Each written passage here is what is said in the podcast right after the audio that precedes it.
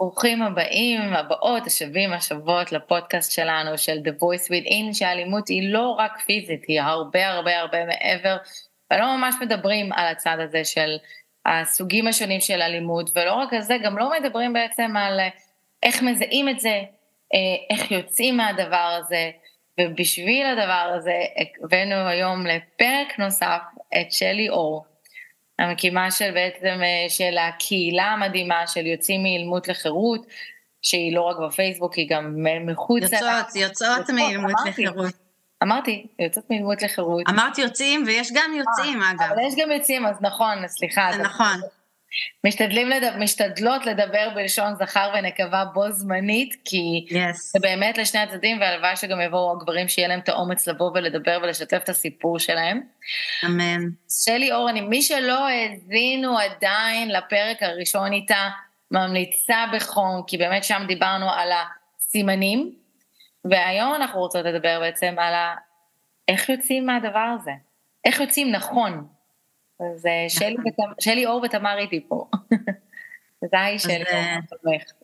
אהלן, זכות גדולה אה, לבוא פעם שנייה, כי באמת בפעם הראשונה הרגשתי שעסקנו בנושא הזה מזווית אה, מאוד מאוד משמעותית של ההיבט היותר פנימי, של איך אני מזהה כשאני בתוך מערכת יחסים פוגענית, שאני בקשר שהוא לא בריא, לא מיטיב, ו...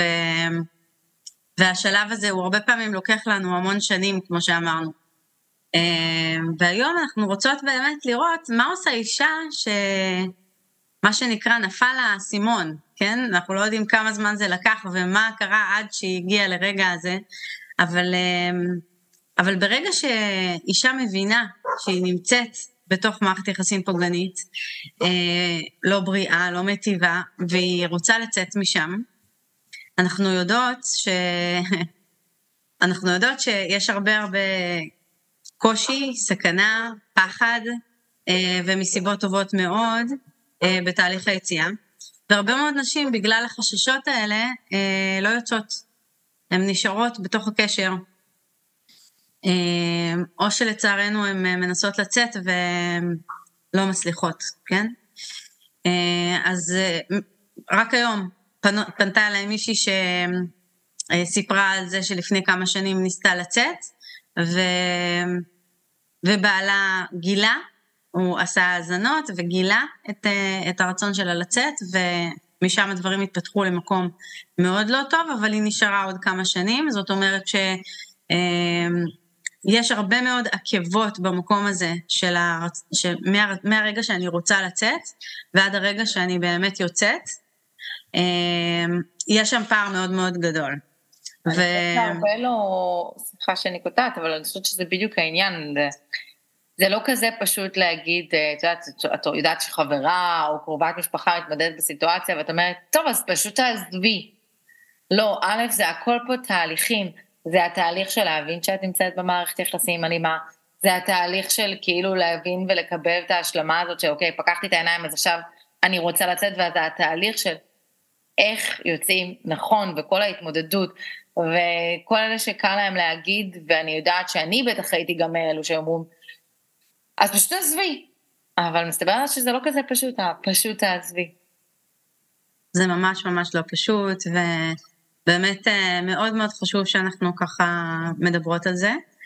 אני כן רוצה, רק ממש בשני משפטים, אולי לטובת אה, מי ששומעת אותנו אה, בפעם הזאת ולא שמע את הפודקאסט הקודם, אה, כן כזה לכנס אה, בקצרה את הנושא של אה, בעצם ממה נשים רוצות לצאת, כן? מה זאת מערכת יחסים פוגענית. אז בגדול אני רוצה לומר שהרבה פעמים נוטים הסביבה, החברה, כן, לחשוב שמעגל האלימות זה אלימות פיזית, ואנחנו יודעים היום שרוב סוגי האלימות הם דווקא לא פיזיים, ויש על הספקטרום הזה המון המון התנהגויות פוגעניות שהן לא אלימות פיזית, ואנחנו בדרך כלל מתייחסים לזה כחמשת סוגי האלימות, שיש אלימות פיזית, אלימות כלכלית, אלימות רגשית, אלימות מילולית, אלימות מינית. אני יכולה להגיד לכם היום שזה מצמצם מאוד את, את ההתבוננות על תופעת האלימות, כי יש עוד המון סוגי אלימות, וקשה למנות אותם. אוקיי? אמ, והדרך שאני מצאתי לאפיין את סוגי האלימות השונים, אה, זה באמצעות המילה שליטה. וכשאני נמצאת בתוך מערכת יחסים זוגית שבה האחר שולט בחופש שלי, שולט בעצם בחירות שלי, אז אה, שם יש אה, מערכת יחסים פוגענית. זאת אומרת, במערכת יחסים בריאה, כל אדם הוא אדם שלם בפני עצמו, אה, ויש לו מקום ויש לו זכות קיום מלאה, אה, ובדרך כלל בן הזוג אה, תומך ומעצים אותו להיות מישהו ולהתפתח. אה, ובמערכות יחסים מהסוג הפוגעני, לרוב אנחנו נראה מערכת יחסים שיש בה מאפיינים של שליטה. אז נכון, זה יכולה להיות שליטה כלכלית, זה יכולה להיות שליטה מינית, זה יכולה להיות שליטה על היחסים החברתיים, על ההתפתחות המקצועית, על אין ספור דברים ודוגמאות, אבל אני דווקא לא רוצה את הדוגמאות, כן? כדי לא לצמצם את זה, וכן להגיד לנשים ששומעות אותנו, ואולי מהססות או לא בטוחות אם הן נמצאות בקשר פוגעני, אז אני כן רוצה להגיד שאם יש אה, זוגיות שבה יש יחסים של שליטה של אחד על החירות, כן, והחופש הפרט של האחר, אז יש שם אה, מערכת יחסים פוגענית. אה, וזה דרך להסתכל על זה, זו דרך אחרת קצת להסתכל על זה ממה שאנחנו רגילים, אה, שמקטלגים את הדברים האלה בשמות אחרים. אה, אז אם הבנתי הבנת, הבנו שאנחנו בתוך אה, מערכת יחסים זוגית, שיש בה מאפייני שליטה, שיש בה אה, פוגענות מסוגים שונים. ואנחנו רוצות עכשיו אה, לצאת מהקשר הזה. יש שם הרבה מאוד עקבות בדרך. אחד העקבות זה זה שבאמת אה, אישה חוששת אה, לביטחונה האישי. זאת אומרת, אנחנו יודעים שבהרבה מאוד מערכות יחסים פוגעניות, גם אם לא הייתה אלימות פיזית, שאישה באה ואומרת אני רוצה לצאת, אה, היא יכולה לשלם על זה בחייה. אנחנו רואות שוב ושוב ושוב דוגמאות מזעזעות למציאות הזאתי. אני כן. הקמתי את יוצאות.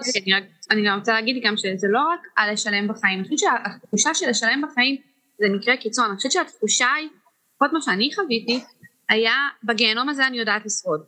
זאת אומרת, הרבה יותר יהיה קשה אם אנחנו, אם אנחנו נתגרש, במציאות שהוא ייצור, שמה שמה לא יהיה לי מקום להתמודד, ובחוויה פה אני עוד מכירה את חוקי המשחק, אני מכירה את הגבולות, וזה אני, אני, מתמודד, אני לא מתמודדת, אני שורדת, mm-hmm. אבל, אבל זאת תחושה שאני גם מקבלת מהמון המון נשים אחר כך, שאני מדברת איתן, של ה, את הגבולות האלה אני מכירה, במשחק הזה אני יודעת איך אני מתמודדת, גם כשאני לא ממש מצליחה, אמ, להתמודד. אז זה לא תמיד הפחד מהחיים, אני חושבת שהפחד מהחיים הוא, הוא בנקודות מסוימות, לא כולם חוות את החשש הקיומי הזה, לפחות ממה שאני... אה, אה, הרבה פעמים החשש הקיומי הוא לא רק החשש לקיום פיזי, כן? הרבה פעמים אנחנו פשוט חוששות מאוד, אנחנו בחרדה קיומית.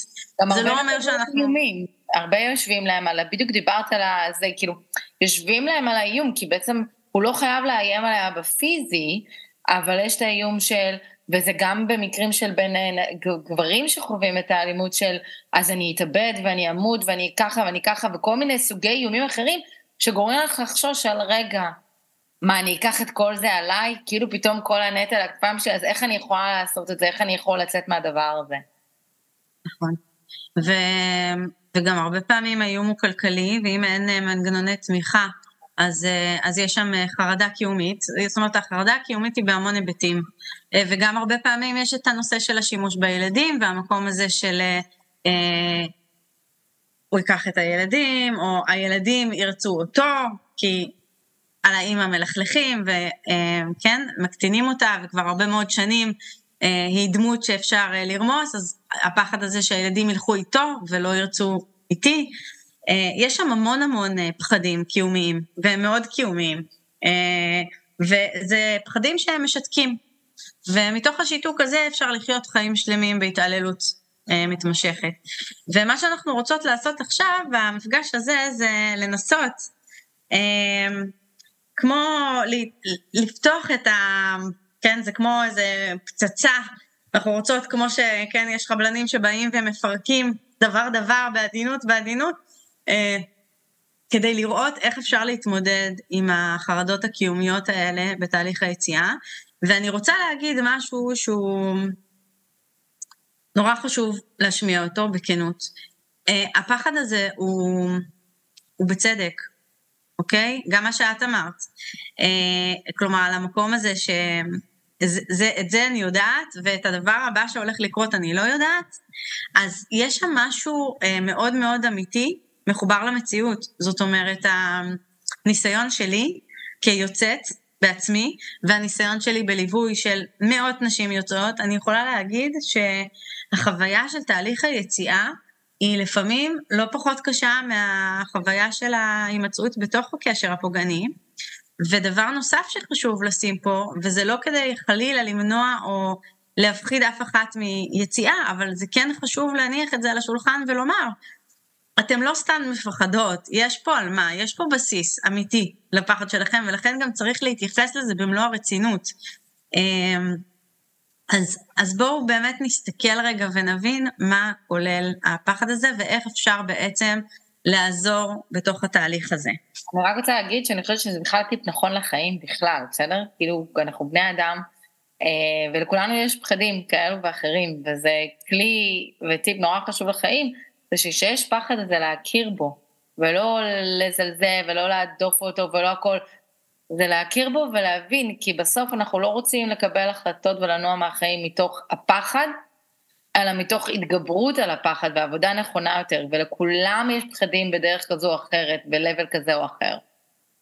אז את אומרת פה משהו שהוא ממש חשוב, וזה נכון שהדבר הזה דורש איזושהי ממש מידה של... קבלה עצמית. זאת אומרת שגם אם אני כבר רוצה להיות באיזשהו מקום אחר, אבל אני עדיין מרגישה שיש מניעות, ואני עוד לא יכולה לעשות את המהלך הזה, אז יש לזה סיבות, וזה בסדר. וגם אם זה לוקח כמה, כמה זמן שזה צריך, זה הזמן שזה צריך. אין להאיץ את התהליך הזה, אוקיי? Okay? חשוב. אז אה, תנו לעצמכם את הזמן, תנו לעצמכם את המרווח, את הקבלה של התהליך כפי שהוא, בקצב שלו, ואין פה מקום להאיץ את הדבר הזה. זה נורא נורא חשוב להגיד. אני גם יודעת מנשות מקצוע שאני מדברת איתן, קולגות אה, ומומחיות לתחום אלימות במשפחה, שהרבה פעמים כשהם מאיצים תהליך כזה מבחוץ, אז הוא פשוט נכשל. זאת אומרת, האישה יכולה לצאת ואז היא תחזור. נכון, נכון, זה חסם בראש, כי... ואז זה רק מעריך את התהליך, זה לא מקצר אותו. אני חושבת שיש... אני חושבת שפחד הוא כוח מניע, אבל באותו מידה הוא גם כוח משתק.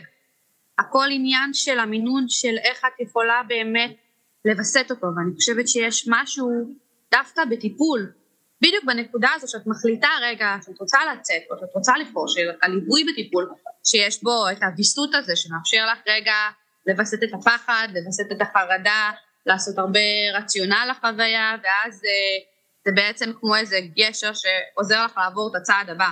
כי, כי כשאת מסתכלת על הנקודה הסופית זה נראה בלתי אפשרי, אבל אם את עושה את זה צעד צעד, התמודדות התמודדות, אז אה, זה מאפשר, אה, זה מוריד את החרדה.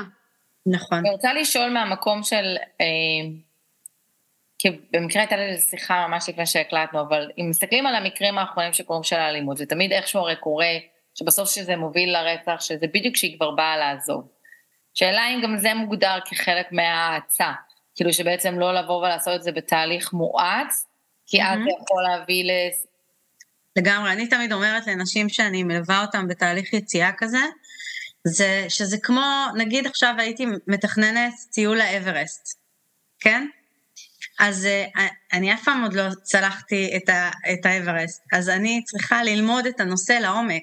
אני צריכה ללמוד את האקלים ואת התנאים, ואני צריכה ללמוד uh, uh, את המפה ואת הביגוד שאני צריכה ואת הציוד שאני צריכה ואת הנעליים הכי נכונות שאני צריכה, כן? אני, אני הולכת לעשות מחקר שלם כדי להבין איך אני נערכת למסע הזה.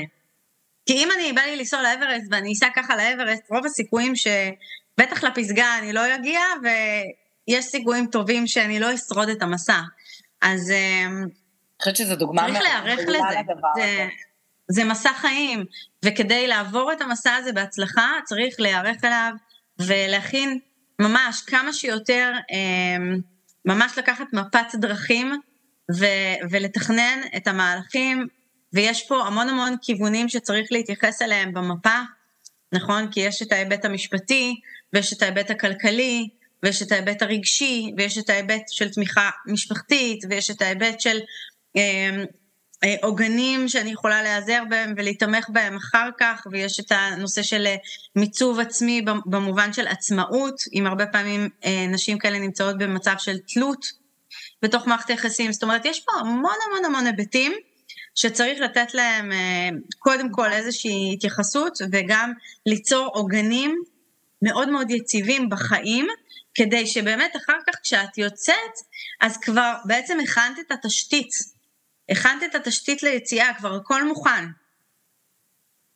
זה לא, את יוצאת, ש... ואז את מתחילה להתמודד. את מכינה את הקרקע, ואז את יוצאת, ואת כבר מוכנה. זה, אבל בא לי להגיד שלפעמים החיים קצת יותר חזקים, לפעמים זה גם מגיע בהפתעה.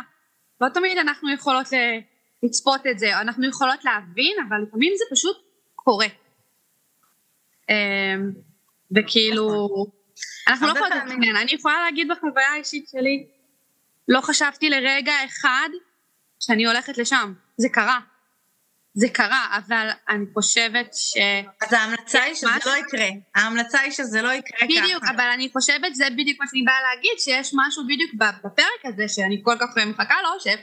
שכאילו, רגע, רגע, רגע, אם יש, אני זוכרת שחיפשתי ב, בכל מיני אפשרויות איך ולמה וכמה ומאיפה וזה, איך זה יבוא, אבל יש בעצם תוכנית, יש איך לעבור את זה בצורה מוצלחת, יש לזה מתכון ברור. אני לא, אני לא בטוחה שיש מתכון אחד, אני תמיד אומרת לגמרי. שזה כמו חייט שתופר אה, חליפה, לה, כן, לכל אחד לפי המידות שלו. אבל יש אה, בסיס. יש בסיס מסוים שכל אחד צריכה לעשות לו, כל אחד ואחת צריכים לעשות לו את האדפטציות שנכונות למקרה שלהם. נכון, נכון מאוד. הדבר הזה שאת אומרת על זה שזה פתאום קורה, זה, זה נכון, אבל המקום היחידי שבו אני באמת ממליצה ללכת על זה כשזה קורה, זה כשזה בא מצידו. כי הרבה פעמים אנחנו בתוך קשר פוגעני שהבן אדם לא משחרר אותנו, ואנחנו אף פעם לא יודעות איך נוכל להשתחרר ממנו. אז כשקורה כבר מצב שאותו אדם משחרר ואומר, גם אם הוא לא מתכוון במאה אחוז, ולרוב הם יגידו ולא יתכוונו, כן? יאללה, יאללה, אה, נמאס ממך, בואי נתגרש, כן? ולוקח את הרגליים שלו ויוצא מהבית, זה הזדמנות פז, אוקיי? כי הוא עשה את המהלך. ברגע שהוא עשה את המהלך, את יכולה ללכת עם זה, כן? זה גל שאפשר... מתכוון, אבל השאלה אם הוא גם באמת מתכוון למהלך, ואז איך את יכולה לדעת? אולי זה מבחן. אה, אולי זה מבחן, ובכל מקרה, זאת הזדמנות פז. אם בן אדם אה, יזם את הפרידה, תמיד אפשר לרכב על הגל הזה ולהגיד שמה זאת אומרת, אה, אתה רצית להיפרד, אתה ביקשת שנתגרש, אתה יצאת מהבית, וזה עוזר, אוקיי? כי אז בעצם אי אפשר להשליך עלייך את האחריות לפרידה, ויש בזה איזושהי, באיזשהו מובן יש בזה הקלה. אה, אז זאת האופציה היחידה שבה אני אה, ממליצה, כן, לרכב על הגל של זה קרה. אה, בספונטניות מתוך מריבה, אני ממש לא ממליצה לשלוף את השפן הזה מהכובע ולהגיד, יאללה, בוא נתגרש, אוקיי? אה, אלא מתוך הכנה מוקדמת וממש אה, תכנון מהלך אסטרטגי מורכב של איך בונים את זה לוגית, טקטית, כי זה כמו משחק שחמט, ממש, אוקיי? זה איזשהו מהלך שמוביל כתגובה למהלך וכולי, וצריך להבין את המהלכים ולמה כל דבר עלול להוביל. אז אה, לכן אני אומרת שבאמת הזהירות פה היא מאוד מאוד חשובה. לא לכדי שיתוק, כמו שאמרנו, אלא לכדי פשוט תכנון מוקדם, אוקיי? עכשיו, תכנון מוקדם, איך עושים את זה? שאלה טובה. איך עושים את זה? אה. אוקיי, זו באמת שאלה טובה, ובואו ננסה רגע להתבונן על השדה הזה של התהליך יציאה. אני רוצה באמת אה, לחזק ככה, תמר, אמרת את הנושא הזה של אה, טיפול. כן. אז טיפול הוא לא ייתן את המפת הדרכים לתהליך היציאה, אבל הוא כן יחזק את התשתית הרגשית שלך כשאת מבינה שאת רוצה לצאת, הוא יחזק אותך אה, למה את רוצה לצאת, וגם גם בתוך המקום הזה שכשאנחנו כבר יודעות שאנחנו רוצות לצאת, הרבה פעמים יש לנו שם את התעתועים הפנימיים שלנו, כן? אולי זה לא כזה נורא, אולי אפשר טיפול, אולי זה בגלל שאני לא מספיק השתדלתי, אולי כן, כל ההאשמות שחוזרות אלינו, הרבה פעמים אנחנו לוקחות אחריות יתרה על הקשר ואנחנו שוב מאשימות את עצמנו, או חושבות שרק אם אנחנו ניקח 200 אה, אחוז על שנינו אחריות, אז אנחנו בכל זאת נצליח לתקן משהו בקשר. ואז התעתועים האלה משאירים אותנו. לא רק זה, אני חושבת שלפעמים גם את מתביישת להגיד את, ה, את המחשבות האלה, לשתף אותם עם העורך דין שלך, לשתף עם המשפחה שלך, כי את מבינה מה הציפייה ממך, אבל החוויה שאת קרובה את זה, היא חוויה שאם לא יהיה לך מקום לפרוק את זה, זה פשוט יתדלק את החרדה, אתה פשוט תתדלקי אותה בלי, זה כמו אש שניצתת בלי שיש לך את המטח כיבוי, שרגע עושה לך את האיזון, נכון. את הסנטר של בואי תסתכלי על זה, ואני חושבת, בראייה שלי, שבמיוחד אם זה קורה בסמוך להליך גירושים, אז המערכת, ההליך הגירושים עצמו הוא כמו איזה דלק אה, שמתסיס המון המון המון המון המון פחדים, ואם אין משהו כמו בעצם הליך רגשי, טיפולי, לא יהיה לך איך לפרוק את זה, לא יהיה לך את המקום הבטוח הזה שישקף לך את ההתנהגות, שישקף לך את המציאות. שזה גם מדבר על הפחד שדיברנו עליו בהתחלה, שכאילו הטיפול הזה יכול מאוד לעזור לנו א', להכיר בפחדים, וב', להתמודד עם הפחדים, מבלי שהפחדים ינהלו אותנו. נכון, ובאמת המקום הזה, המקום הזה של הפחדים, שאנחנו חוזרות אליו שוב, במקום הזה של למה חשוב שיהיה טיפול, אה, עוד דבר, יש שם עוד נקודה שרציתי גם קודם לציין אותה, זה שהרבה פעמים הפחד שלנו אה, הוא מוגדל, הוא כמו, יש לנו איזשהו, כמו אה, אה, אה, זכוכית מגדלת, שממש מעצימה כל מילה שאומר אותו פרטנר, כן? הוא אומר לך, הוא מרים איזה גבה, מבחינתך זאת אימה, אוקיי? הוא שותק, מבחינתך זאת חרדה. הוא אומר לך איזה שתי מילים מקטינות, ומבחינתך את שטיח, או את מתחת לשטיח. זאת אומרת, יש לנו איזושהי אה, אה, אה, התנסות בלהגדיל, להגדיל, להגדיל, להגדיל את הכוח שיש לו. כי האמת היא שאין לו באמת במציאות כל כך הרבה כוח. אני חושבת שאת יכולה לקחת לא באמת... סרט מצויר, נכון? בכל הסרטים המצוירים שמקצינים, שפתאום הראש מתהפך וזה, ואני חושבת שזה בדיוק מה שאת מתארת, של אה, למי שפשוט פחות ח... לא חוותה את זה, שכאילו יהיה אולי לראות את זה מהזווית הזאת, אבל זה כאילו פתאום הפנס, ופתאום פום, הוא יוצא החוצה, הכל מובלט. זה כאילו סיפור נכון. שבעצם סיפרנו לעצמנו ונתנו לבן אדם השני כל כך הרבה כוח, שכל דבר הכי קטן נראה כאילו ענק. נכון. ופה אנחנו בעצם מדברות על זה שיש לנו גם השפעה על כמה כוח אנחנו נותנות לבן אדם השני. כי, כי כשאני מעצימה את, ה, את הפחד שלי ממנו, הוא מקבל מזה איזושהי מראה על כמה הוא חזק וכמה השפעה וכמה שליטה יש לו. אז זה ממש כמו גלגל בעצם, כאילו. נכון. כן, אבל אני תמיד אומרת, את, אני חושבת שאני תמיד אומרת לאנשים שאני פוגשת את זה, שאת מכירה אותו הכי טוב. קחי את מה שהוא לימד אותך, כי הוא חינך אותך ליפול בעיניים שלו. קחי את מה שאת יודעת עליו, ותהפכי את זה. מתוך פחד, קחי את הנתונים האלה, את איך שאת הולכת לצפות את ההתנהגות שלו, כי את יודעת מה הגבולות, ותשתמשי בזה כדי למנף את היציאה שלך, כדי למנף את הצעד הבא ש... שאת הולכת לעשות או הולכים לעשות, כי, כי את מתורגלת לזה, את לא סתם מפחדת, את לא סתם מגיבה לדבר הזה. נכון. את, את מפחדת מתוך התנסות. לא? את למדת משהו, את למדת למה את מפחדת, את לא סתם מפחדת. אבל אני כן רוצה להגיד שכדי שנצליח לצאת, אנחנו חייבות לחזור לפרופורציה הנורמלית, מה שנקרא, לגרף, שרואה את הבן אדם כבן אדם, ולא כמפלצת או שד ענק או יצור ירוק מכוכב אחר, כי אנחנו לא נצליח לצאת ככה. זאת אומרת, אני יכולה לספר לכם, זה משהו שאני מרבה לשתף בו, שכשאני הייתי ב... במשפט, אז היה שם איזה רגע שבאמת אה, ככה מאוד הוכפשתי, אה, וכך פניתי לשופט ואמרתי לו, האם אתה שומע את הדברים? כאילו הייתי מאוד אה, ככה מזועזעת מהדברים שנאמרו עליי, שכמובן לא היו, לא היו בהם דברי אמת, והשופט אמר לי שתי מילים, הוא, הוא הסתכל עליי ואמר לי, אז אמר. מדהים.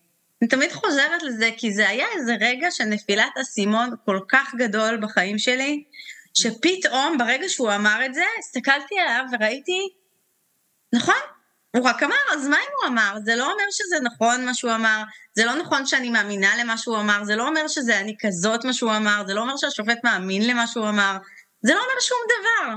אז אמר, נכון, גם כלב נובח וגם טרקטור עושה רעש כשהוא עובר, אז אמר, אז במובן הזה אמ, אפשר לקחת מזה את האסנס של מה שאני מנסה לומר על המקום הזה של ההפחדות, כן? שאת רוצה לצאת אבל את מפחדת שהוא יתעמר בך, יתעלל בך, אה, כן? לא ייתן לך אמ, מזונות, ייקח לך את הילדים, ייקח לך את הבית, ייקח לך את ההורים, ייקח לך את ה... לא יודעת מה, ואת פשוט אה, אה, קופאת מהדבר הזה. אבל ברגע שאת מבינה שבעצם יש פה הרבה פעמים הרבה מאוד רעש, הרבה מאוד אה, רעש רקע שצריך לפעמים גם למסך, ולא לקחת אותו כ, כמה שמכריע את ההחלטה שלי האם לצאת או לא. ופה אני רוצה להגיד בהקשר הזה, שמבחינתי אה, החלטה לצאת לא יכולה להיות, או להישאר, היא לא יכולה להיות מונעת מפחד. אני לא יכולה להחליט להישאר, לחיות חיים אומללים, במקום שאין לי מוגנות ואין לי ביטחון קיומי, כי אני מפחדת מלצאת. זה לא מצדיק את ההישארות, הפחד, אוקיי? זאת אומרת, עצם זה שיש פחד מהיציאה, זה לא מצדיק את זה שתישארי. תמיד יהיה את הפחד. הפחד הוא הולך ללכת איתך, הוא הולך איתך יד ביד. אתם תלכו ביחד, ויהיו עוד אנשים שייתנו לך יד. אני אוהבת שאת אומרת את זה, כי זה באמת מתחבר למה שגם אמרנו קודם, זה ללכת עם הפחד ביחד ולא לתת לפחד להוליך אותך. ממש כך, ממש. או לעצור אותך, או לשתק אותך, שזה בדרך כלל מה שקורה. אה, וכשאנחנו הולכות עם הפחד, אז אנחנו מבינות שגם הפחד, אפשר לחיות איתו. זאת אומרת, אנחנו, אה, אנחנו יכולות להכיל את החוויה הזאת של הפחד ועדיין להתקדם בתהליך. כי אחרת לא נוכל להתקדם. אז בואו נוריד מהפרק את זה שפתאום נפסיק לפחד, הפחד הוא יישאר שם, אולי מקסימום נצליח לתת לו איזה שהן פרופורציות אחרות, אבל אנחנו פשוט נצליח לחיות איתו ולהמשיך את ההתקדמות שלנו בתהליך היציאה יחד איתו. אז זה דבר. לקחת חזרה אלייך בעצם, לקחת את השליטה חזרה אלייך. לא לא למתעלל ולא לפחד שמנהל, אלא זה לך, להחזיר אל, אלייך את השליטה. ויש שם עוצמות מאוד מאוד מאוד גדולות בדבר הזה. ומה שמפתיע לראות, שבאופן מאוד מאוד, אה, זה, זה קסם לראות את זה, ברגע שאת מקבלת את הפחד, ואולי אפילו טיפה מתיידדת עם הפחד, כי את מבינה אותו ואת מכירה בו, ואת אה, מלאת חמלה עצמית על המקום הזה, ואת מגבה את עצמך על הפחד, אז הפחד הולך ותופס פחות נפח. וואי, לגמרי. כלומר, הוא כבר באמת פחות מנהל. אבל אני נורא אז... להשתמש במילה חמלה, כי אני חושבת שזה משהו שבסיטואציה הזאת אנחנו לפעמים יכולות גם להלקות את עצמנו על אז איך הגעתי לדבר הזה ואיך זה, ואולי דרך זה גם לאכול איזושהי, איזשהו סרט עם עצמנו שגם יכול בעצם לעכב אותנו מלצאת.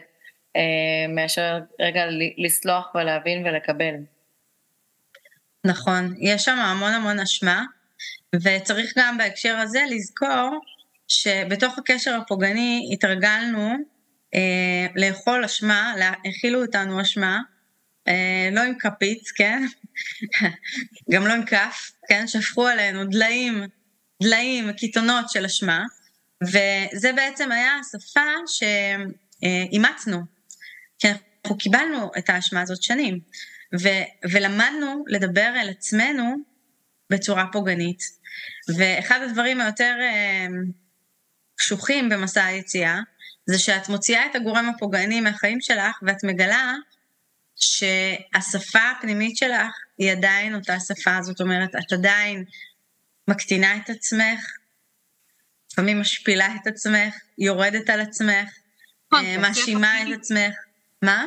כי השיח הפנימי הוא כזה, את מתורגלת לזה כבר לשיח. כי למדת שפה, לימדו אותך שפה. נכון, אבל אני חושבת שיש שוב, בטיפול, כשאתה עובר טיפול, בעצם לומדת לנהל את השיח מחדש עם עצמך. יש משהו בשיח הטיפולי שמאפשר את ההפסקה של זה, שמלמד אותך שפה חדשה.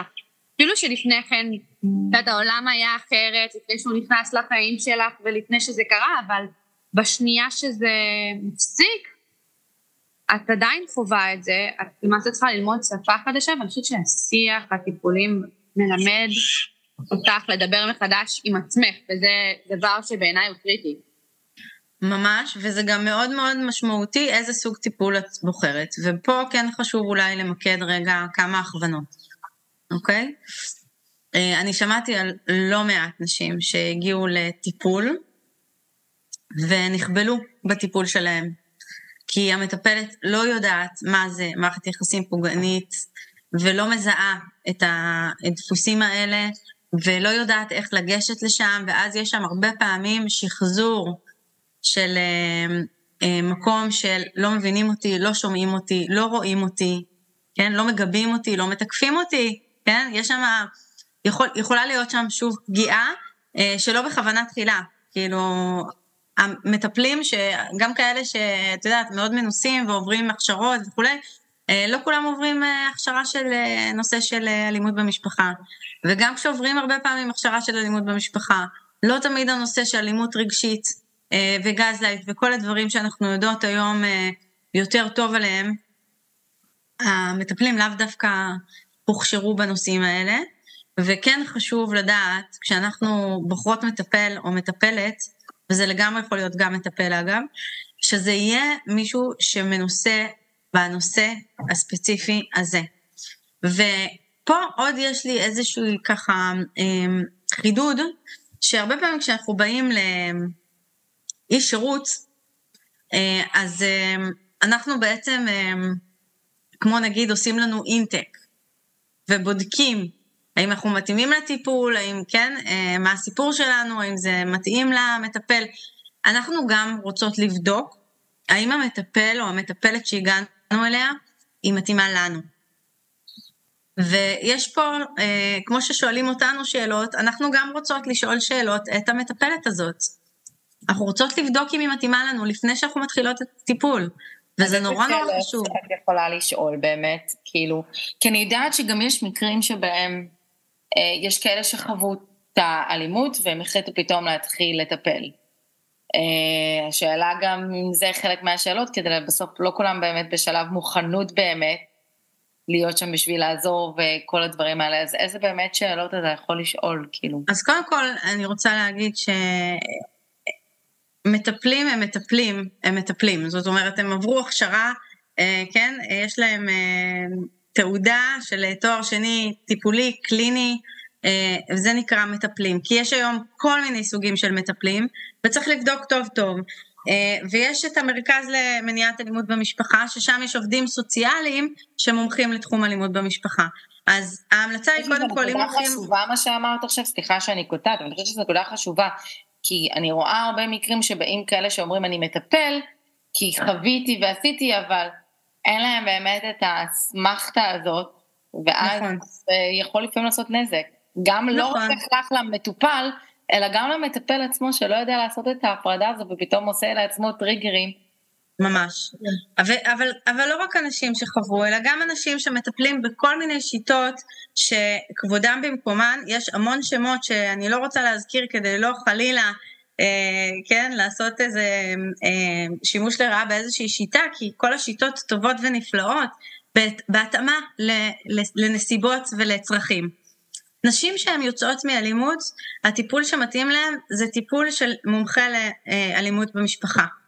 יש עובדים סוציאליים שהמומחיות שלהם זה אלימות במשפחה, אה, יש פסיכולוגים קליניים שהנושא שלהם זה אלימות, שהם מבינים את הנושא לעומק, וצריך לבדוק אם זה נושא שהם מכירים לעומקו, ואם הם יכולים לטפל בנושא הזה. ואני חושבת שאחד הדברים זה קודם כל, לפני שמתחילים את הטיפול, לבוא, וזה הדבר הראשון ששמים על השולחן. זאת אומרת, אני נפגעת מערכת יחסים אלימה, ואני זקוקה לטיפול בנושא הזה. והאם יש לך או לך את הכישורים, מה ההסמכה וכולי, ולבדוק, אוקיי? זה לא בושה. לגמרי. אז זה, זה דבר אחד. דבר שני, זה um, כל הנושא הזה של... Um, um, בעצם כשאני הולכת לטיפול, אני מבינה שיש לי אחריות על מה אני רוצה בטיפול הזה. זאת אומרת, זה לא של מה שיקרה יקרה כאן, אלא מה המטרות שלי. למה אני רוצה את הטיפול? קצת להבין, אני רוצה לברר מה קרה לי בקשר, אני רוצה לחזק את עצמי בתהליך היציאה מהקשר, אני רוצה להבין את הדפוסים שהיו לא בתוך הקשר, אני רוצה להבין את הדינמיקה בתוך היחסים האינטימיים שלי, כן? זאת אומרת, אני רוצה להבין מה, מה באתי פה לעשות, מה באתי לברר, כי רק לבוא לטיפול זה כמו שיש לי, אה, כן, איזושהי אה, תחושה לא נוחה ואני הולכת אה, לרופא כללי. אבל אם יש לי תחושה לא נוחה למשל בלב, אז אני צריכה ללכת לקרדיולוג. אז חשוב לבדל ולעשות את ההבחנות האלה, מה אני זקוקה, למה אני באה. ובהקשר הזה עוד דיוק אחד בנושא טיפול, זה נושא שנשים שיוצאות ממערכות יחסים פוגעניות, הן לרוב נשים שנפגעו פגיעה טראומטית כי אלימות יוצרת אצלנו שוק במערכת. ובעצם השוק הזה הוא שוק שנשאר לנו בגוף. אפילו אם אנחנו לא זוכרות את האירוע, והרבה פעמים נשים שנפגעות אלימות הן שוכחות אירועים שהתרחשו, אבל הגוף זוכר. וכשאנחנו נפגוש שוב סממן להתנהגות הזאתי, אחר כך אם זה יהיה כשנפגוש את אותו גרוש בבית משפט, אם זה יהיה משהו שיקרה עם הילדים, שיזכיר לי משהו שהגרוש עשה, כן, הפרוד עשה, אם זה יהיה... התנהגויות פתאום, של הילדים שמזכירות. התנהגויות של הילדים, אם זה התנהגויות של הבוס שלי, שפתאום אני מבינה שאני גם במערכת יחסים מתעללת בעבודה, או פתאום אני קולטת שאבא שלי בכלל היה נרקסיסט, ואיך לא ראיתי את זה עד עכשיו, וכל מיני דברים שמציפים אצלי את הפוסט-טראומה, וזו פוסט-טראומה מתמשכת, וזה מאוד מאוד שונה מטראומה חד פעמית שקורית לבן אדם, כמו שבן אדם למשל עובר תאונה, ואז יש לו איזו פגיעה של אה, פוסט-טראומה, זאת פוסט-טראומה מתמשכת, כי הרבה מאוד שנים עברנו שוב ושוב ושוב ושוב ושוב תאונות על תאונות על תאונות. וכל פעם חטפנו שוק ועוד שוק ועוד שוק ועוד שוק, והגוף שלנו מלא פגיעות, גם אם לא הרביצו לנו. וזה משהו שנורא חשוב, אני חייבת להגיד את זה קצת מזווית אחרת, כי במקרה, לי יוצא שאני עובדת עם איזה מישהי, והיה לנו שיחה עם, לקוח, עם לקוחות, וכאילו היא כאילו לקחה את זה נורא קשה והחליטה שהיא רוצה לעזור. ולא הבנתי על מה היא מסתכלת, ורושמת לי, אבל זה בריונות וזה, וזה בכלל משהו כאילו באנגלית, ואני כזה לא מבינה, אבל באמת משיחה שעשינו, שפתאום הבנתי, כמו שאת אומרת, כאילו, היא גדלה בבית עם הורים נרקיסיסטים, אז היא את כל השיח לקחה למקום הזה, משהו שאני, שלא חוויתי, לא יכולתי לראות. אבל אם אתה לא יודע לתקשר ולהגיד את הדברים האלה, אז גם קשה לצד שמהצד להבין, ואז אני אחבר את זה למקום של לקבל את התמיכה שאתה צריך. קשה לך לקבל תמיכה אם הצד השני לא מבין שזה היה הטריגר, וזה היה הטריגר. כי אני קראתי את זה, כן, על מה היא מדברת? לא נכון. הבנתי, איך היא רואה בזה, כאילו, לא הבנתי. וכשהיא הסבירה, אז היום אני יודעת שאני בשיח איתה צריכה לשים לב לדברים האלה, והבנו שהיא צריכה ללמד אותי גם כמה היא רואה ככה. ואז אני חושבת שזה גם באמת יכול לעזור בתמיכה שאת מקבלת, ואתה מקבל בליווי הזה בתהליך, כי צריך לזכור שבסוף אתה מקבל גם תמיכה מאנשים שלאו דווקא חוו את זה. ואנחנו לא נכון. רואים את הדברים אותו דבר. נכון. אז תכף נגיע לתמיכה מהאנשים שלא חוו את זה, תכף נגיע לשם. אה, שהם גם לא מטפלים, ונראה איך מגייסים את הסביבה לעזרתנו, שזה עוד נדבך מאוד מאוד מאוד חשוב שאני רוצה לדבר עליו. אבל רק כדי לסיים את נושא הטראומה, אני אומר שא', אני ממליצה אה, לנשים שרוצות טיפול ביציאה ממערכות יחסים פוגעניות, לחפש מטפלים שההתמחות שלהם זה גם בפוסט-טראומה מורכבת, אוקיי? כי שם יש כלים שיכולים לעזור לנו להתמודד עם הפגיעה המתמשכת שחווינו, והם מיועדים לזה, הכלים של אה, מטפלים בפוסט-טראומה. אז אה, זאת ההמלצה שלי לגבי הנושאים של טיפול. וכמובן שאני ממליצה לפנות למרכז אלימות במשפחה, אה, מניעת אלימות במשפחה, וגם שם אה, להיעזר. אה, אז נראה לי שכיסינו את הנושא הטיפולי. יופי, זה נורא חשוב, ותודה תמר על זה שהעלית את זה כדבר ראשון, כי זה באמת המאסט דו הראשון. לפני שהולכים לפתוח תיק, לפני שהולכים לעורכת דין, לפני שעושים כל דבר, זה זה, להתחיל טיפול. להתחיל טיפול, להתחזק, להתחזק, לקבל תיקוף, לקבל הכרה, לקבל כוחות, לקבל עוגנים, חוסן, ואחר כך לצאת לדרך, במקביל לליוו, לטיפול. אז יש לי שאלה על זה עכשיו פתאום שככה אני... כן. את אומרת על חשוב הטיפול, אבל את לא עושה את הטיפול אחרי שאת יוצאת, את צריכה לעשות את זה כשאת עוד בקשר. אז השאלה היא איך את עושה את זה כאילו מול בן הזוג. כאילו, הרי הוא לא דווקא בהכרח ירצה שתלכי לטיפול, לפעמים כן, נגיד היה לנו מקרה פה בסיפור שלי, שכאילו הוא רצה ללכת בוא נעשה טיפול זוגי, ודרך זה היא הבינה בסוף שהיא צריכה את הטיפול, אבל איך זה במקרה שהוא לא רוצה, אז מה את מסתירה? מה כאילו? קודם כל, העלית פה שאלה שמובילה אותי לאיזשהו נתיב שאני לא חשבתי לעלות עליו, אבל הוא חשוב, הוא חשוב. כי דיברנו על בלי הפתעות, אז uh, זה נראה לי אחלה, כאילו הפתעה. נראה לי שצריך שתי פרקים לפחות על תהליך היציאה, אבל uh, כן, אנחנו, כן. כן. כי מה שאנחנו מדברות עכשיו... אני רוצה להגיד שזה תהליך ארוך תהליך היציאה, זה לא תהליך נכון. שקורה יום-יומיים, זאת אומרת, אנחנו לא קמנו בבוקר, אמרנו אנחנו מתגרשות, אני יכולה להגיד שבחוויה שלי, התהליך יציאה שלי, כך כמעט אחרי 11 שנים.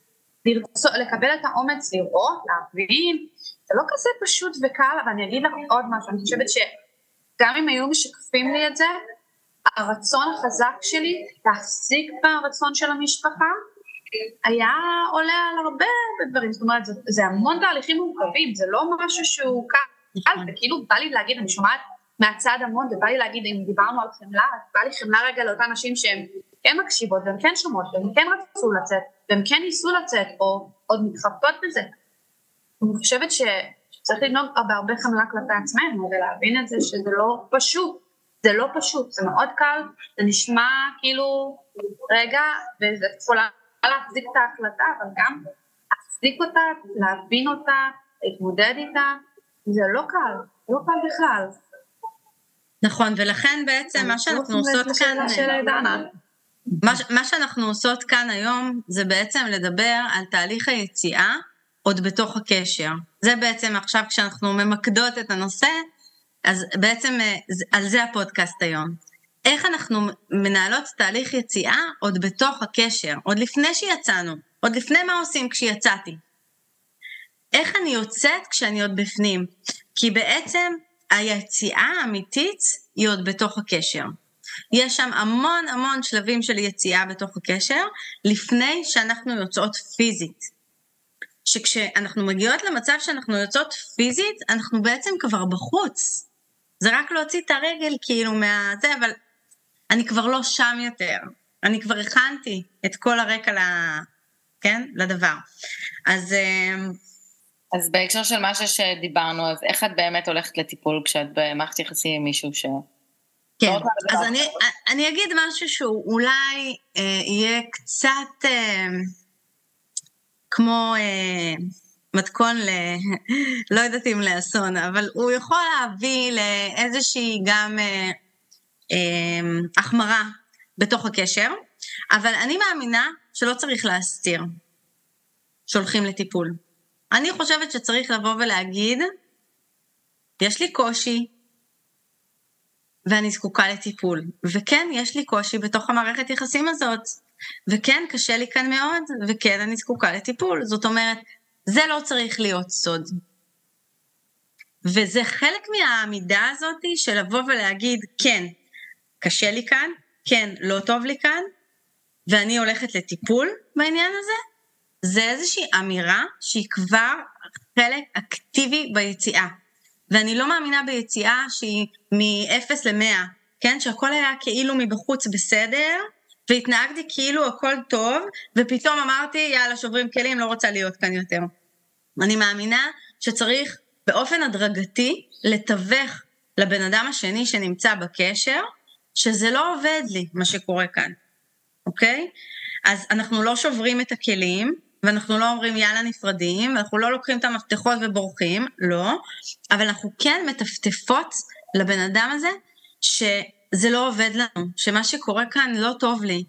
לא טוב לי בקשר הזה. אז כאילו את הדברים, את לא מנסה אולי להגיד, אה, לא יודעת, מפילה את זה אולי בגלל הילדים, אני מרגישה שאני צריכה לטפל בעצמי, או לא יודעת, משהו מאשימה את זה אחר, כאילו, את כאילו... זה תלוי באיזה שלב יציאה את נמצאת. נכון. אם את רוצה לקדם את תהליך היציאה, אז חלק מלקדם את תהליך היציאה בתוך הקשר, זה לבוא ולהגיד, לתווך את המציאות הפנימית שאומרת, רע לי, קשה לי, אני צריכה עזרה, אני צריכה טיפול, אני צריכה תמיכה, כי משהו פה לא עובד לי טוב, אוקיי? זה לא בלשים אשמה עליו, זה לא. משהו בכללי לא טוב לי. זה בגדול המלצה גורפת. זאת אומרת, אנחנו תמיד ננסה לשמור על האגו של הבן אדם השני, ולא לפגוע בו, ולא להאשים אותו בשום דבר, שהוא כזה או כזה או כזה, אנחנו לא נטיח בו שהוא אה, כל מיני דברים, אנחנו בוודאי לא נכנה אותו בשמות גנאי, או נשים עליו כל מיני כותרות שקראנו בכתבות ושמענו בפודקאסטים, אנחנו לא. אנחנו ניקח על עצמנו רק אחריות, ואנחנו נגיד מה קורה לי, אוקיי? אני מרגישה שמשהו פה לא טוב לי, אני מרגישה שקשה לי, אני מרגישה שזה לא עובד לי, לא טוב לי בקשר, ואני צריכה טיפול. אני חושבת שזה טיפ מעולה. אוקיי? ואני חושבת שזה איזשהו צעד, אם רצינו לקדם תהליך יציאה, אז הנה, פה נתתי איזשהו טיפ למשהו שאפשר לעשות אותו, שהוא לכאורה אובייקטיבית מאוד לגיטימי בעולם, כן? אם משהו לא עובד לי, אני רוצה ללכת לטיפול, זה ממש לגיטימי. זאת אומרת, אין שום לגיטימיות לשלול ממני את זכותי לקבל טיפול. ואז אם הבן אדם השני בא ואומר, סליחה, מה פתאום, את לא תלכי לטיפול, כן תלכי לטיפול, יש פה עוד פרמטר של להגיד, שנייה, זכות הפרט, אה, אם יש לי קושי או מצוקה, לקבל טיפול. זאת אומרת, אם היה לי אה, כאב אה, בגב, הייתי הולכת לאורתופד, ולא היית אומר לי לא. כואב לי הלב, אז אני הולכת לטפל בלב שלי, או כן? או יש לי חרדה. או יש לי דיכאון, או יש לי uh, כל מיני דברים אחרים, ואני רוצה לטפל בעצמי. אני, אבל אני חושבת שיש פחד מאוד גדול לנשים לא להגיד את זה, כי הן מפחדות שישתמשו בזה אחר כך לרעתן. מחר מחרתיים הוא יבוא ויגיד, בעלת גירושים, היא לא כשירה, היא עברה טיפולים רגשיים, היא עברה אה, התמודדויות נפשיות, יש המון זה... המון פחד, אני יכולה להגיד שהמון שנים לא הלכתי לטיפול, גם כשהציעו לי, בדיוק מהדבר הזה, פחדתי שתשתמשו בזה כנגדי. אז הנה נתת עכשיו דוגמה מעולה למה שדיברנו קודם, על איך אפשר להגדיל את הפחד הכל כך לא רלוונטי ולגיטימי, כי כל אדם זקוק אה, מדי פעם ללכת לטיפול, תחזוקה שוטפת, כמו שאנחנו לוקחים את האוטו למוסך, כן? נכון? זה לא אומר שהאוטו שווק חיים, זה לא אומר שהאוטו צריך להוריד אותו מהכביש, זה אומר שהוא צריך אה, להחליף שמן אה, במנוע. אז זה אותו דבר. אז אה, לנרמל, לנרמל את העניין הזה, לנרמל. אוקיי? היום כאילו זה באמת אה, נורמל ללכת לטיפול, אנחנו לא מדברים על השנים העבר עברו שכאילו זה לא היה כזה מקובל והיית נחשב לזה. אני חושבת שזה בדיוק, אם אני אלך על הדוגמה של מה שליאור אומרת, זה בדיוק זה. זה כאילו, אנחנו חיים בשנות האלפיים ואנחנו לא חיים בשנות ה-70, 60 או כאלה. זה לא להעצים את הדבר הזה, זה להבין שזה בסדר, זה מקובל כיום. וזה לאו דווקא מה שיגיד לשופט שופטת שאוי אוי אוי. אבל אני לא חושבת שהעניין פה זה הטיפול. העניין זה שיש לך קושי, או מצוקה, או בעיה, שבגללה את הולכת לטיפול. אבל זה הסיפור שאת שם... מספרת לעצמך על הטיפול. כאילו לא, אבל הוא אומר לך, הוא אומר לך, זאת לא המצאה, הוא אומר לך, אה, את אישה דיכאונית, אה, את לא תפקודית, אה, את חרדתית, אה, את צריכה טיפול, אה, את מטורפת, את משוגעת, צריכה אשפוז, כל מיני דברים, זה לא סתם את ממציאה את הפחד. אבל הנרמול הוא במקום הזה של, אה, נכון, יש לי חרדות, כאילו, אוקיי, תביא לי בן אדם שתפגשי ברחוב שאין לו חרדות, אוקיי? כאילו, מי שחי בעולם הזה ואין לו חרדות, הוא לא נורמלי. אם תשאלי אותי, העולם הוא מפחיד.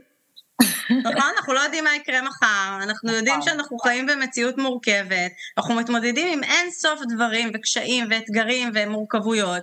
ברור שיש לנו מדי פעם אה, חרדות ופחדים ומצבי רוח ו- וקושי והכל בסדר, מותר, נכון? אז העניין של לנרמל את זה זה שכשאומרים לך, אה, את בדיכאון, אה, את חרדתית, את... ואת יכולה להגיד, נכון, זה, אין פה בזה, זאת אומרת, ברגע שאת הופכת את זה לאיזה מפלצת נוראית שיש בתוכך, גרה בתוכך אה, אה, אישה חרדתית, זה מחריד. לא. את אישה נורמלית, שחיה עם החרדה שלה.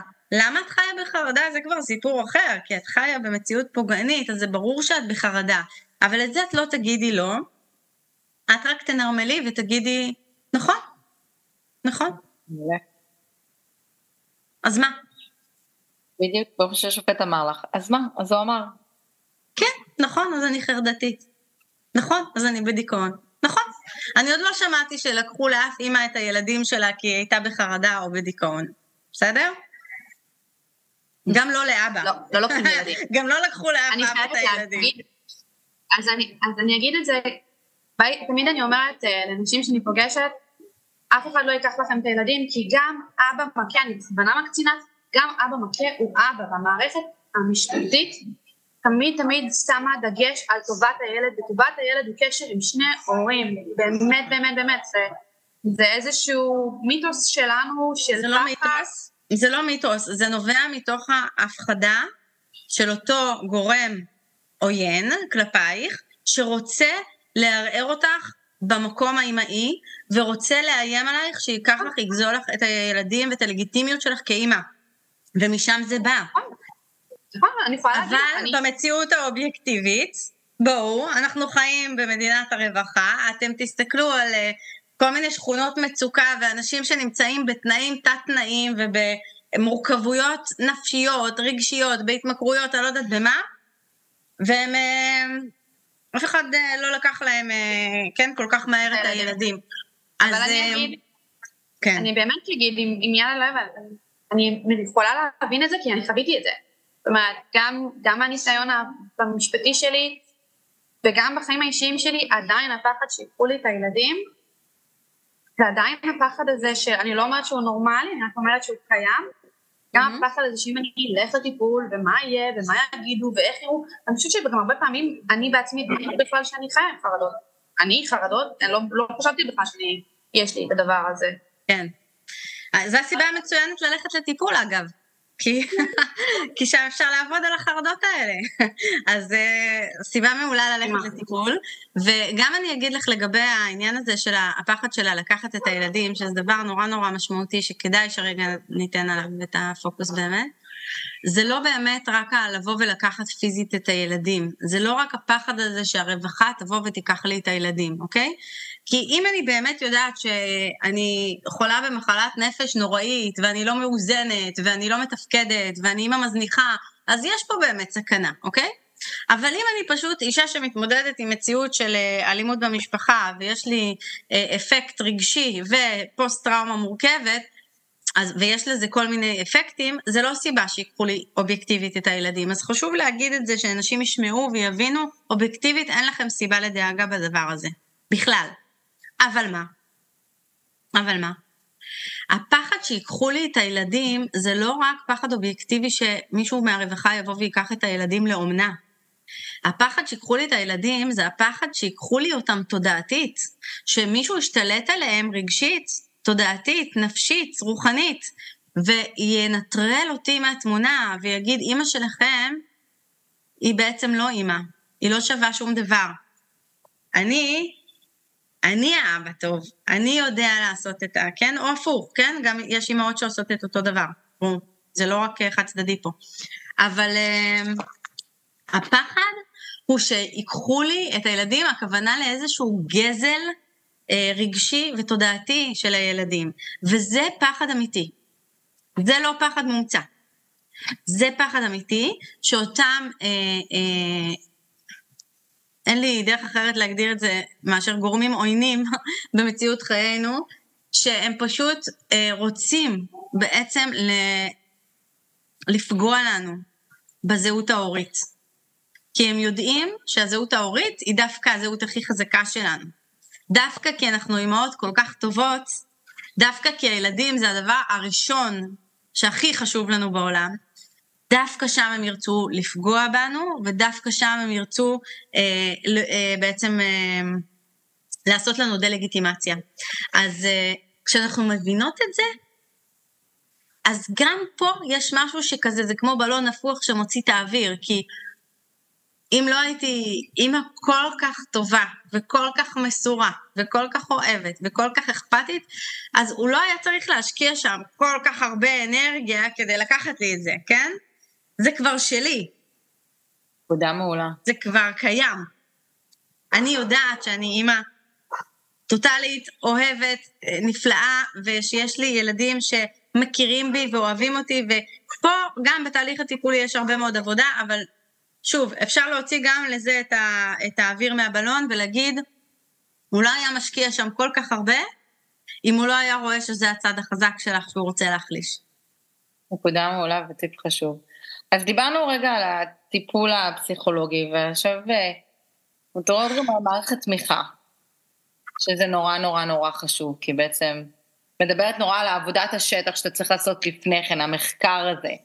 אז אנחנו מתחילות בטיפול, אבל קשה להתמודד עם טיפול לבד.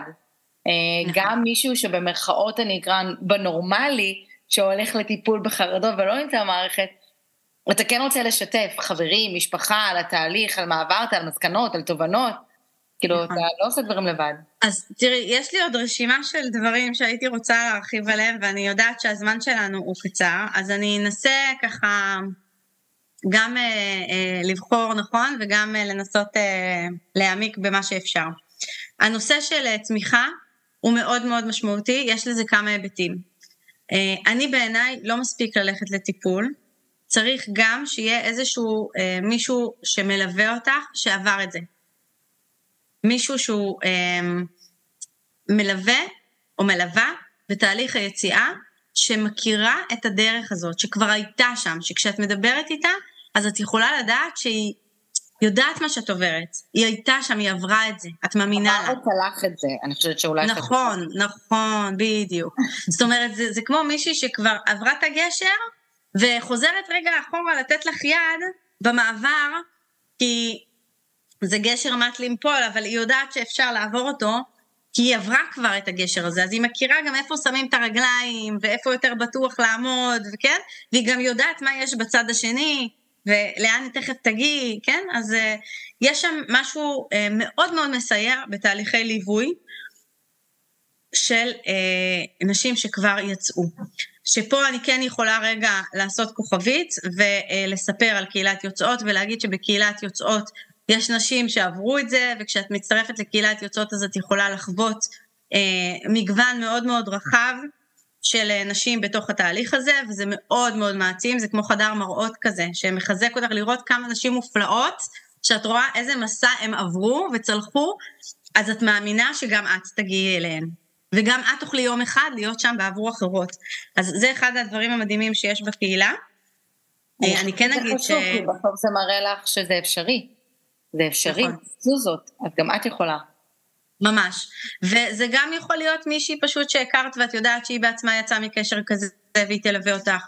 וזה יכול להיות נשות מקצוע שהן לאו דווקא מטפלות, כמו שאני למשל, שאני לא מגדירה את עצמי מטפלת, אני מלווה ומדריכה בתהליכי יציאה, וזה מה שאני עושה עם נשים שנמצאות ב, בתוך הבית עדיין ורוצות לצאת, והן עוד לא יכולות להתקבל לקהילה, כי לקהילה מגיעות רק נשים שכבר יצאו מהבית, מטעמי מוגנות, אוקיי? אז, אז כן לחפש מישהי שתלווה אותך יד ביד עם המטפלת, כי המטפלת לא עושה לך מפת דרכים בהר. המטפלת פשוט מחזקת אותך, נותנת לך לראות את התמונה, נותנת לך ככה אה, המון המון כלים. אבל הליווי הוא יותר פרקטי, הוא יותר מעשי, כן? זה קצת כמו תהליך אימון כזה, כן? שאנחנו ממש אה, עוברות שלב אחרי שלב אחרי שלב כדי לחצות את הגשר. אז זה הדבר השני שאני ממליצה, יד ביד עם טיפול, לעשות גם תהליך של ליווי עם מישהי שהייתה שם. זה אה, דבר נוסף. דבר שלישי שאני רוצה לחזק ולהגיד זה אה, שהצמיחה מהסביבה היא מהותית ומרכזית. זאת אומרת, נשים הרבה פעמים בתוך מערכות יחסים פוגעניות חוות בידוד חברתי, ואין להם הרבה גורמי תמיכה. אז כן, חלק מההכנה זה למצוא את אותם גורמי תמיכה בסביבה שלי, זה יכול להיות חברה מהעבודה, זה יכול להיות הבוסית בעבודה, זה יכול להיות אה, איזושהי בדודה שאפילו 20 שנה לא דיברנו, אבל אני יודעת שיש לנו קשר כזה חזק ואפשר לסמוך עליה, אוקיי? זאת אומרת, כי יש נשים שאומרות לי, לא, אין לי, אין לי מעגלי תמיכה. אין לי אף אחד, אני לא, אין לי למי לפנות. ואז כשעושות, אנחנו עושות חלק מהליווי, זה באמת למצוא את מעגלי התמיכה, כי לכל אחד, כל אחד אפשר ליצור תשתית של מעגל תמיכה, אוקיי? יש בעולם הזה כל כך הרבה אנשים שרוצים להיות שם בשבילנו. אז, אה, ורק צריך פושט היד, מה שנקרא. גם בשביל נכון. זה אנחנו פה וגם את פה, כאילו זה בדיוק זה, אנחנו כן, פה. כן, כן, ויש עוד המון המון, אבל, אבל באמת גם בתוך החיים שלך, שאת חושבת שכאילו אין לך חברות והמשפחה לא בעדך וזה וזה, גם בתוך החיים של מי שמרגישה שאין לה בסביבה הטבעית שלה את המעגלי תמיכה, אפשר ליצור אותם בתוך הסביבה הטבעית. אולי זאת השכנה, אולי זאת הסייעת בגן, אולי זה אני לא יודעת מה. אבל אפשר למצוא את מעגל התמיכה שאת זקוקה לו. וזה, מה שכרוך בזה, כדי שזה יקרה, זה לפתוח צוהר לעולמך הפנימי, ו- ולבוא ולהגיד, אני צריכה עזרה. ממה אני יוצאת? ואני צריכה עזרה. ואני חושבת שלהיום, אולי זה באמת מכסה בעצם, אנחנו בעצם מדברות על תהליך ההכנה הראשוני לקראת היציאה, זה מכסה את כל הנושא הזה שבעצם מה שאנחנו אמרנו כאן, כל המפגש הזה, זה שאנחנו צריכות דמויות משמעותיות ומטיבות בחיים שלנו כדי שנוכל לצלוח את המסע הזה. אנחנו לא יכולות להיות לבד בזה. זה בעצם גולת הכותרת של, ה, של הסיפור. וזה חשוב לדעת, כי מי שחווה את הדבר הזה, חווה חווה את המערכת יחסים האלימה, אתה באמת מרגיש לבד. נכון. אתה גם כל כך רגיל כבר ללבד. אני חושבת שכמו ששליאור אמרה, יש משהו בשיח של נשים שחוו את זה, הוא כל כך שונה אה, מהשיח של נשים, שאת מנהלת עם אנשים, נשים או גברים שלא חוו את זה. יש בו משהו, אנחנו חוזרים לחמלה, מנחם, הבנה, את לא צריכה גם מורכבות, ויש גם, יש משהו שאת רואה מישהי שכבר עשתה את זה, שנותן לך המון המון כוח להאמין שאם היא מסוגלת לעשות את זה, גם אני מסוגלת לעשות את זה. אמ, אני חושבת שזה משהו כל כך מיוחד וכל כך אה, אה, תומך, ואני מצאתי את עצמי ש... אני מצאתי את עצמי שבעצם יש לי שני סוגים של חברות, אלה שיצאו משם, והשיח שלי הוא איתם אחרת, לבין אלה שמעולם לא היו כמו דנה, אבל הן תומכות בי ונותנות בי הרבה הרבה כוחות וכוח, לגמרי ומאמינות בך, ומאמינות בך. וזה נורא נורא חשוב שיהיה מישהו שמאמין בנו, שאנחנו יכולות לעבור את המסע. אז אה, אני מקווה שאנחנו נתנו ככה קצת אה, כוחות וביטחון ואמונה לנשים ששומעות אותנו ואולי זקוקות לדבר הזה כדי אה, להתחזק בדרך ולמצוא את העוגנים שלהם. כן. אני רק רוצה להגיד קודם כל תודה על הפרק הזה לשלי אור, ומי שרוצה לדעת עוד, לשמוע עוד, להבין, וצריכה את הליווי וה, והתמיכה וההדרכה הזאת, אז מוזמנות לפנות לשלי אור, אנחנו גם נשים את הפרטים שלה פה כדי שאפשר יהיה ליצור איתה את הקשר. Uh, ואני חושבת שאנחנו גם נצטרך לעשות לזה פרק המשך, כאילו כן, לגמרי. עוד דברים שצריך לדעת, אבל זה באמת נושא שהוא כל כך חשוב, וכל כך חשוב לתת לו את המקום ולא למהר מאחד לאחד, ואני נורא אוהבת שהתמקדנו פה, נכון? ואנחנו גם נשמח לשמוע ממי שלקחה מוזמנות גם בפרטי, גם ב, ב, באיפה שהיא שמעה, כאילו לרשום כאילו מה לקחתם מזה, מה הבנתם מזה, אה, ויש לנו גם קבוצת פייסבוק שנקראת The Voice Within, אלימות היא לא רק פיזית, אז מוזמנים להצטרף גם לשם, אה, גם שם אנחנו מעדכנים על הפודקאסטים, ואפשר גם אה, לשאול את שלי אור שם, גם שם שאלות למי שמרגיש באומץ רב שיכול, ואם לא, אז לפנות גם בפרטי. אז תודה רבה על הפרק, אני בעיניי... תודה לכם. כמי שלא חוותה את הדברים האלה ואני מקשיבה לשיח ביניכם, ואני רואה את זה הרבה מפרק לפרק, יש לכם באמת שיח שהוא שונה. וכשאתם אומרות דברים, פתאום אני אומרת, אה, אני לא חשבתי על זה מהנקודה הזאת. אז תודה שאתן פוקחות את העיניים ועוזרות גם למי שלא חווה את זה, להתחיל גם לשנות את השיח מול מי שכן חווה את זה, ולראות את הדברים קצת מזווית אחרת. וואו, אמן. תודה רבה על הזכות. איזה כיף. זכות גדולה. תודה רבה. תודה רבה. עד הפעם הבאה, עד העונג הבא. בקרוב מאוד. יאללה.